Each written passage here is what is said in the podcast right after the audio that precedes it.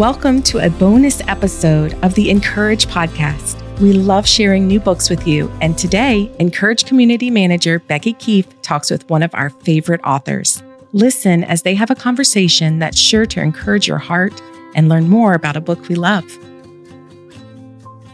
Hi, (in)courage family. It's Becky Keife. I am back for another special episode of Books We Love. And you guys know how much I love talking to authors and giving you the behind the scenes of some amazing resources to help encourage your faith. And today I am here with a new friend, Heather Hair, who is the author of a beautiful new devotional from our friends at Dayspring called It's All Good 90 Devotions to Embrace Your Now. Welcome to the (in)courage Podcast, Heather.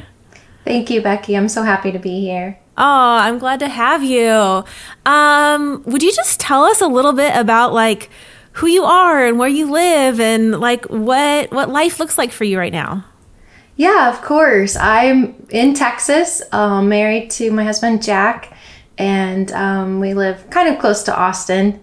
Um, and I work a lot. I I write a lot. Um, I also do video production. So I'm I'm the director and producer of a documentary that's going to be coming out soon called Unbound.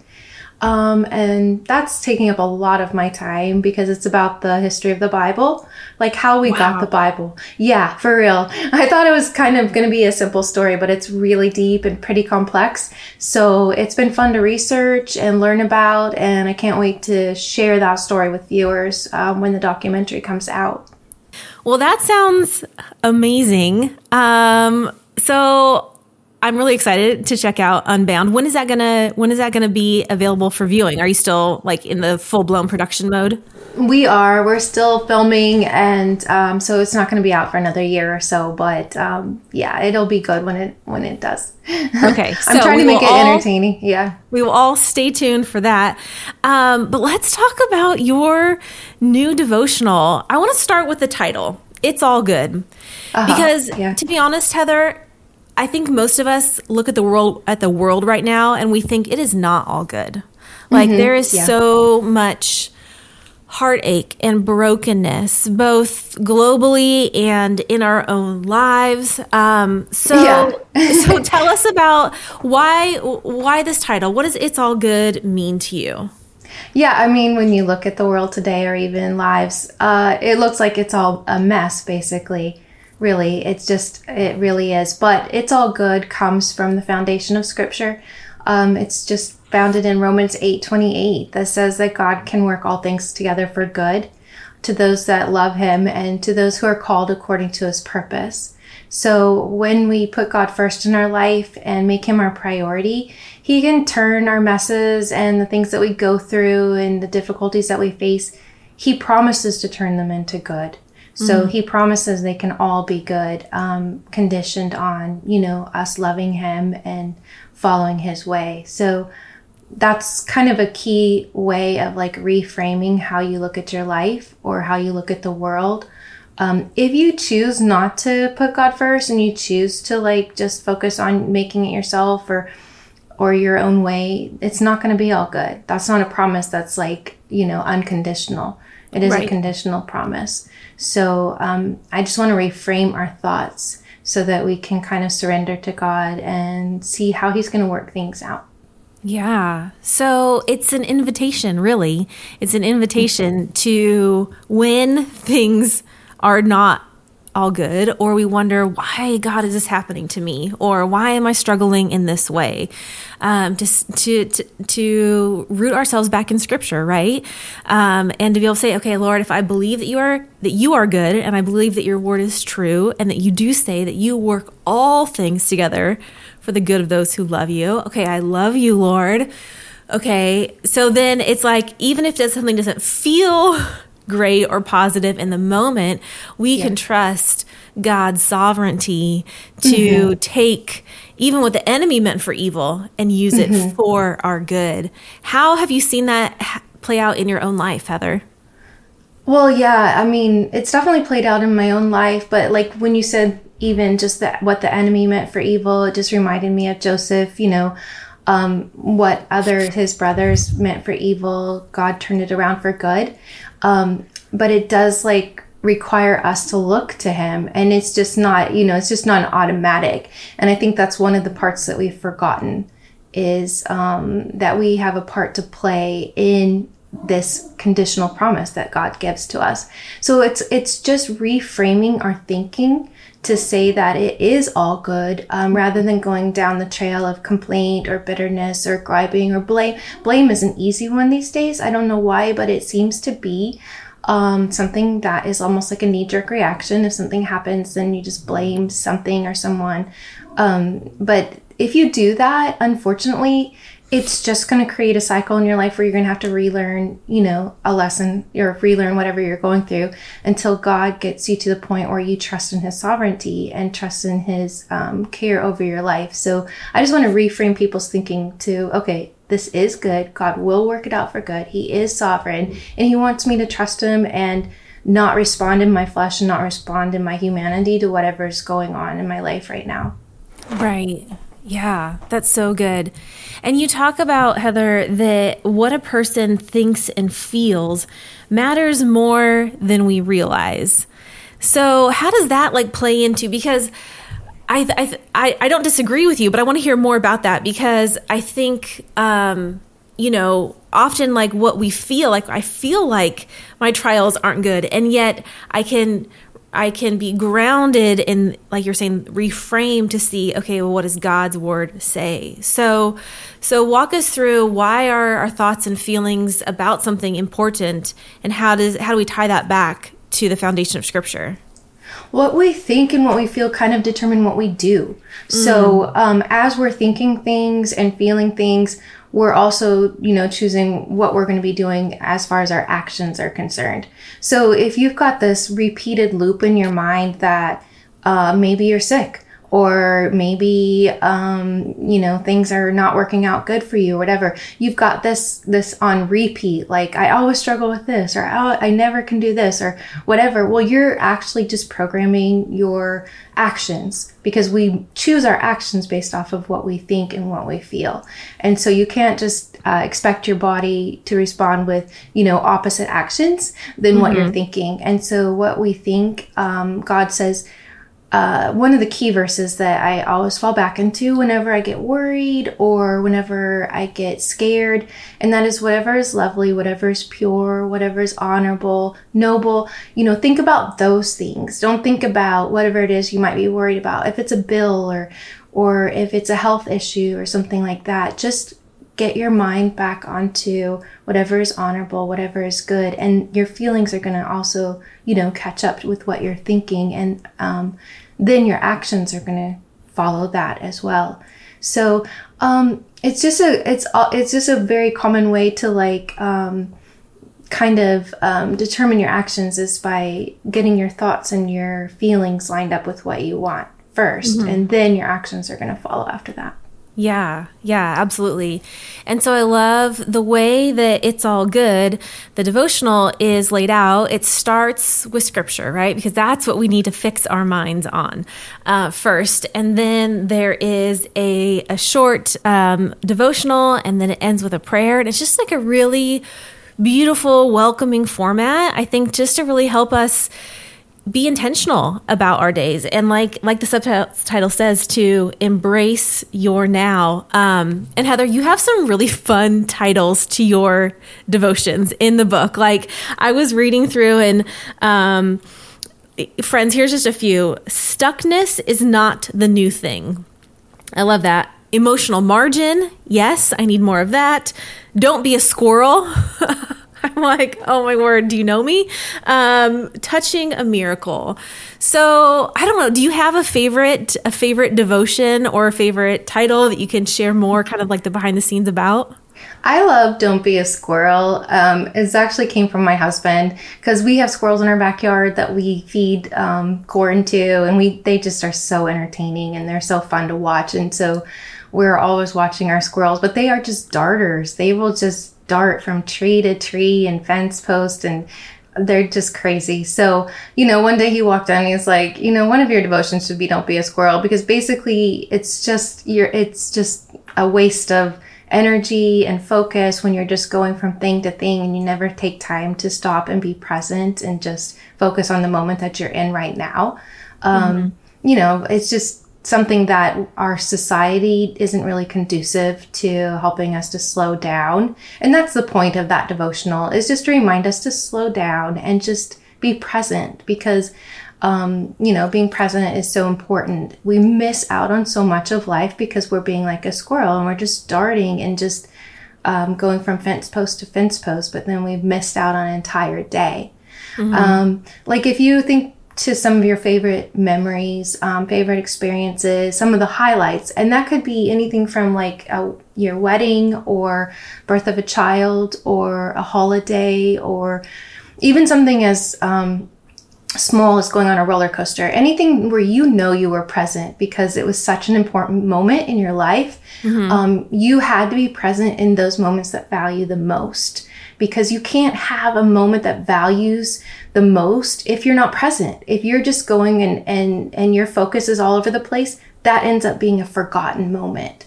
Mm. And so hmm. what I believe that God wants us to know is that we are valuable, that our lives are valuable, our time is valuable, our thoughts are valuable, and the moments that we're in right now are valuable. It's not just the wedding and it's not just um, you know the the roller coaster ride or it's not just um, the special times that we have. Every single moment that we're in is worth valuing. But we can mm-hmm. only value it if we slow down and we're present. Because if we're not present we will miss it. And um, i think one of the greatest gifts that you can give to another person whether it's a family member or a friend or anyone even um, at the store is that gift of being present. Because so mm-hmm. many people are just kind of giving you almost like a side eye. It's basically, yeah, I'll, I'll you know, I'll answer your question, but then I'm also talking to so and so, or I'm also texting, or I'm also looking, I'm also thinking about what I'm going to do next. And we have so few people who will just slow down and um, be present with us anymore that it becomes yeah. a gift. Yeah, absolutely. I would love to know what you learned um, yourself about God or about, you know, intentional living as you were writing this book. Mm, as well, I learned a lot as I was writing this book. Um, the probably the biggest thing, it was it was a wonderful thing. I absolutely loved research. It's what I do for my job. Um, so it was really great to research and read all of the experts, you know, that have done that have spent a lifetime on these topics of trauma and um, presence. There's just so many great experts out there, and I do try to footnote them all, um, a lot of them, so that if people are interested, they can, you know, then go check out that book and just read in more depth. But I think for me personally, the thing that I treasure the most from what I learned about this book and the research for this book is the importance of not labeling our emotions as good or bad or mm. our hmm. vibes as good or bad um, I just had a complete mindset change going through the research because you know we we definitely do label like high vibes or my vibe tribe or that person's too low vibe for me. And we kind of that's actually just really a nice way of judging other people. It, hmm. it's just a nice way of saying it. But um, one the biggest thing i learned is that we need our low vibes and we need our whole range of emotion. You can't just live in the high vibes and you can't just live in the happiness and all of that because that's not reality. So if you do try to live there, what you're doing is you're actually discarding or stuffing the low vibes and the sadness or um, the disappointment that mm-hmm. you have. You're just stuffing it because you're trying to be a high vibe person. But we're human of all emotions, made up of all emotions. And so um, we have to feel the low vibes too. We have to acknowledge them. If we don't, they do get stuck in our body. I did a lot of research on medical science, what doctors have learned about how emotions can get stuck in your body, lead to sickness, um, even cancers, lots of terrible things. And so when we don't allow ourselves, whether because we're being Christian or we're just trying to be a positive thinker, um, to go into those times of grief or frustration and allow ourselves to have them and not judge them, um, then we can end up with all sorts of different physical ailments and stuff. So I was with my um, grandsons last night. They're five years old, and we were talking through a disappointment. So we had this like reward system set up that was super fun, and I'm a grandma, so of course I'm spoiling them. It was a mm-hmm. little bit much, you know? So I was asked to scale back and not spoil them so much by, you know, their mom, which is understandable. But, you know, they were disappointed. I was disappointed, you know? So yeah. we sat there for like 15 minutes and they're five years old, but we literally just sat in the playroom and I said, well, we could play with, you know, my rewards, my I, am called Bubbles. I'm, we could play with Bubbles rewards here. We can make them. To- we don't want them as toys. We want them as rewards. And I'm trying to find a mm. solution. At the end of the day, we just sat there and they kept on saying, "I'm just so disappointed." Mm. And I was just, you know, you know what? I am too. I'm disappointed too because uh, if we don't acknowledge that disappointment or frustration and just say, "Nope," you know, we just should find something else to do and we should just play something else. That's that's what we normally do with our own adult lives. If something happens, we just kind of it's called like distraction. We mm-hmm. try to distract ourselves out of the sadness or distract ourselves out of a difficult relationship or conversation. Um, but actually, that just stuffs the emotions and keeps us stuck in that emotional loop um, where it then manifests in our body. So taking 15 minutes, it's not long.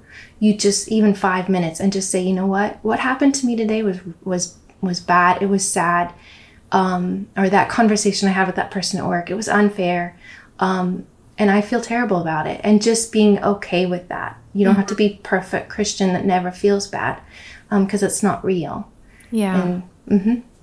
Yeah. And, you know, as you're talking, Heather, I just think of the wide range of emotions. We saw Jesus himself uh, live through and exemplify I mean, Jesus got angry. He flipped over those tables in the temple courts when he saw injustice in his father's house. Mm-hmm. And he wept alongside Mary and Martha when Lazarus mm-hmm. died.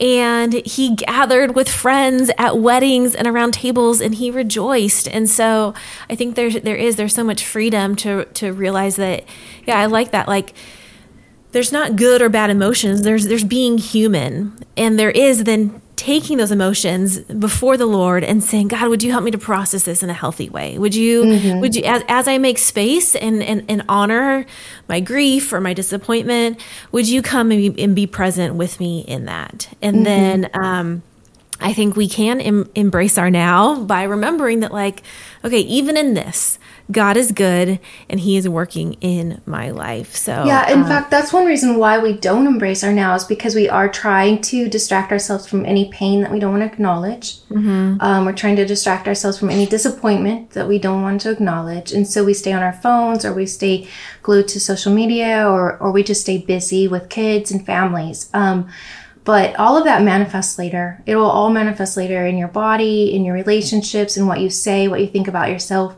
And the fun, I guess, the funny thing I learned that um, seemed seemed a little bit funny to me because it's like you think it's a big deal, but it only takes like two to three minutes to process these emotions if mm-hmm. we allow ourselves to be honest. Like just process them and then be like, and processing them is simply admitting that you have them and that you have mm-hmm. every right to have them. There's no judgment. There's no judgment at all. It's it's how you feel, and you have every right to feel that way. And then it's like it's it's much more simple. I guess that's the funny thing is it's much more simple than we, I guess, think it is. Um, and we end up making it so difficult by trying to distract ourselves out of it. Yeah, it does hurt, or it does feel disappointing, or it does feel whatever that emotion is we're trying to avoid.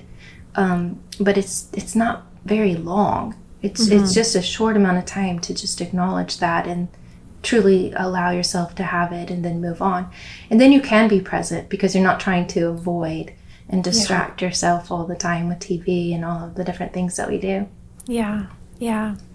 Well, friends, if you want some support and encouragement in embracing your now and really being present in your life, um, understanding, you know, some of these things that Heather's talking about, how to make space for your emotions, and ultimately to be able to say, like, with with sincerity like it is all good because god is good. Um, then i just want to encourage you to pick up your copy of heather Hair's um, new book it's all good 90 devotions to embrace your now. You can get it of course um, from our friends at dayspring.com it's also available wherever uh, books are sold. So heather what's one final word of encouragement you would want to leave with our listeners I just want everyone to kind of just slow down a little bit and just be um, grateful for what you can in the moment, even if it's one thing. Gratitude is the, you know, secret to living a life of joy. So that would be my one takeaway. Is just slow down and be grateful for what you, whatever you can. Mm, that is a good word. Thank you for being here today. Thanks.